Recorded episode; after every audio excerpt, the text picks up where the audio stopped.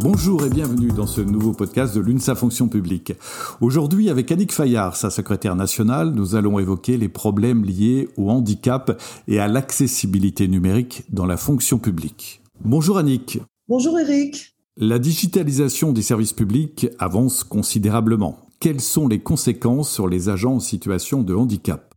Alors effectivement, l'UNSA a dû lancer des alertes, aussi bien auprès de la formation spécialisée du Conseil commun de la fonction publique et au fonds d'insertion pour les personnes handicapées dans la fonction publique, et aussi dans d'autres groupes de travail, sur cette question de l'accessibilité numérique euh, des agents en situation de handicap, parce qu'il y avait un vrai problème. Suite à cette alerte, le fonds d'insertion a donc procédé à des auditions d'agents en situation de handicap et tous, lors de ces auditions, ont formulé une accessibilité numérique insuffisante. En fait, euh, un problème qui fait que leur poste de travail, finalement, n'est plus adapté.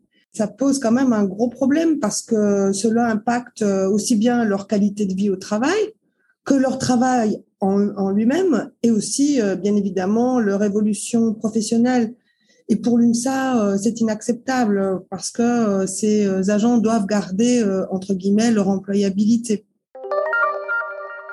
Annick, est-ce que vous pouvez nous expliquer quelles sont les solutions susceptibles d'améliorer cette situation?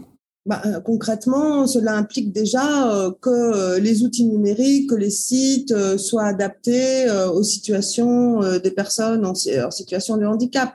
Et donc, il y a différentes sortes de handicap, ce qui veut dire avoir déjà une formation pour connaître ces, situations et pour pouvoir y remédier.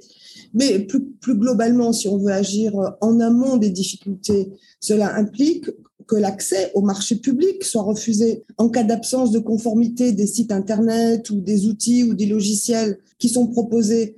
Parce que, bien heureusement, il existe une norme, une norme qui s'appelle le référentiel général d'amélioration de l'accessibilité, qui a plusieurs versions, dont la dernière est la version 4, et qui permet donc, euh, notamment pour la question des marchés publics, d'avoir un repère euh, réel, un vrai jalon qui permette de sélectionner des outils qui permettent cette possibilité. Or, aujourd'hui, ça n'est pas toujours fait.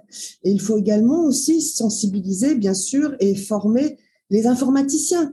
Il faut changer de logiciel, pour le coup, et ne plus penser seulement à l'accessibilité de, des outils, mais à leur usage à la façon dont ils sont utilisables. Donc, on pourrait parler d'utilisabilité des logiciels, par exemple. En plus, pour vraiment s'assurer que ces outils, ces dispositifs numériques soient utilisables par toutes les personnes en situation de handicap, eh bien, il faut avoir des agents testeurs qui ont des sortes de situations de handicap différentes, que ce soit des handicaps visuels, audio euh, ou autres, pour que ces agents testeurs, euh, qui sont qu'on peut tout à fait trouver hein, euh, via les associations des personnes en situation de handicap, puissent certifier de l'accessibilité de ces outils et bien avant leur implantation. Donc, on voit bien que si on agit très en amont, premièrement, quand on sélectionne des outils via des marchés publics, il y a un référentiel qui permet de sélectionner ceux qui peuvent être aménagés et qui présente des critères liés à l'accessibilité pour les personnes en situation de handicap. Deuxièmement, les informaticiens sont sensibilisés et sont formés à ces situations, donc sont en mesure de d'opérer ces changements pour adapter euh, les postes de travail et les dispositifs aux postes de travail. Et puis ensuite, pour s'assurer effectivement qu'ils soient utilisables, quelle que soit la situation de handicap, il y a bien ces agents testeurs qui doivent être mis à contribution et ils le feront euh, évidemment très facilement parce que euh, ça a vocation à solutionner un grand nombre de situations de personnes en situation de handicap déclaré, mais aussi, il faut y penser, à tous ces handicaps invisibles et à toutes ces situations que rencontrent des agents qui ne sont pas forcément en situation de handicap déclaré. À votre avis, Annick, pourquoi cela n'a pas été mis en œuvre jusqu'à présent? Alors, jusqu'à présent, l'accessibilité numérique, déjà, elle se pose parce qu'on a une immense diffusion de ce mode, de ce, c'est un changement, hein, une transformation très importante du travail au sein de l'administration. Pour appréhender l'ensemble des impacts de ces situations, eh bien, euh, jusqu'à présent, l'accessibilité numérique, en fait, n'était pas systématiquement dans la discussion avec l'administration et les organisations syndicales. Et en fait, c'est grâce aux alertes de l'UNSA que cet état de fait, progressivement, rentre dans le cadre du dialogue social. Mais euh, c'est absolument urgent, d'une part parce que euh, on arrive à des questions d'inadaptation des postes de travail euh, qui progressent, et puis bon, assez conjoncturellement, on est dans une année d'élection professionnelle et on sait tous que globalement et dans l'ensemble, cela va se passer par euh, la mise en place euh, du scrutin par, par voie électronique. Et pour l'UNSA, euh, il n'est absolument pas concevable que des agents, en fait, se voient dans la réalité empêchés d'exercer leur droit de vote par un défaut d'accessibilité. Pour l'UNSA, améliorer l'accessibilité numérique de, des agents qui sont en situation de handicap, ça va permettre d'améliorer, comme je vous le disais tout à l'heure, la situation de beaucoup d'autres agents qui sont déjà en difficulté euh, et mis en difficulté par la numérisation de l'administration. Donc pour nous, eh bien, on a, essayé de le verser au cœur du dialogue social. Et ce qu'on souhaiterait vraiment, c'est d'avoir une vraie politique du handicap euh, qui soit euh, discutée et négociée avec l'administration. Par ailleurs, il faut également s'interroger sur la situation des usagers et des services publics qui sont désormais digitalisés.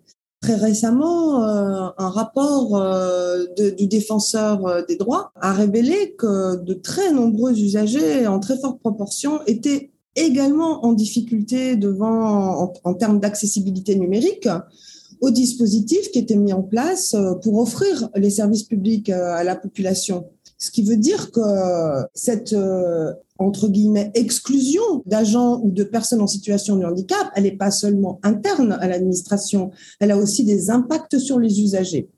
Passer cette question au cœur du dialogue social, ça peut permettre aussi de faire en sorte que l'accessibilité numérique, c'est-à-dire que les services publics, eux aussi, soient utilisables par tous. Cette question doit intégrer le dialogue social pour les usagers également. Et pour maintenir l'accessibilité à l'ensemble des services publics pour toute la population, il est évident que l'on doit maintenir aussi une présence humaine et ne pas déléguer l'ensemble des dispositifs simplement à des outils numériques. Donc les deux doivent être maintenus. Merci Yannick Fayard, merci à vous tous de nous avoir suivis pour ce 18e podcast de l'UNSA Fonction publique. Abonnez-vous pour le recevoir tous les mois et laissez-nous vos questions et vos interrogations sur le site de l'UNSA Fonction publique.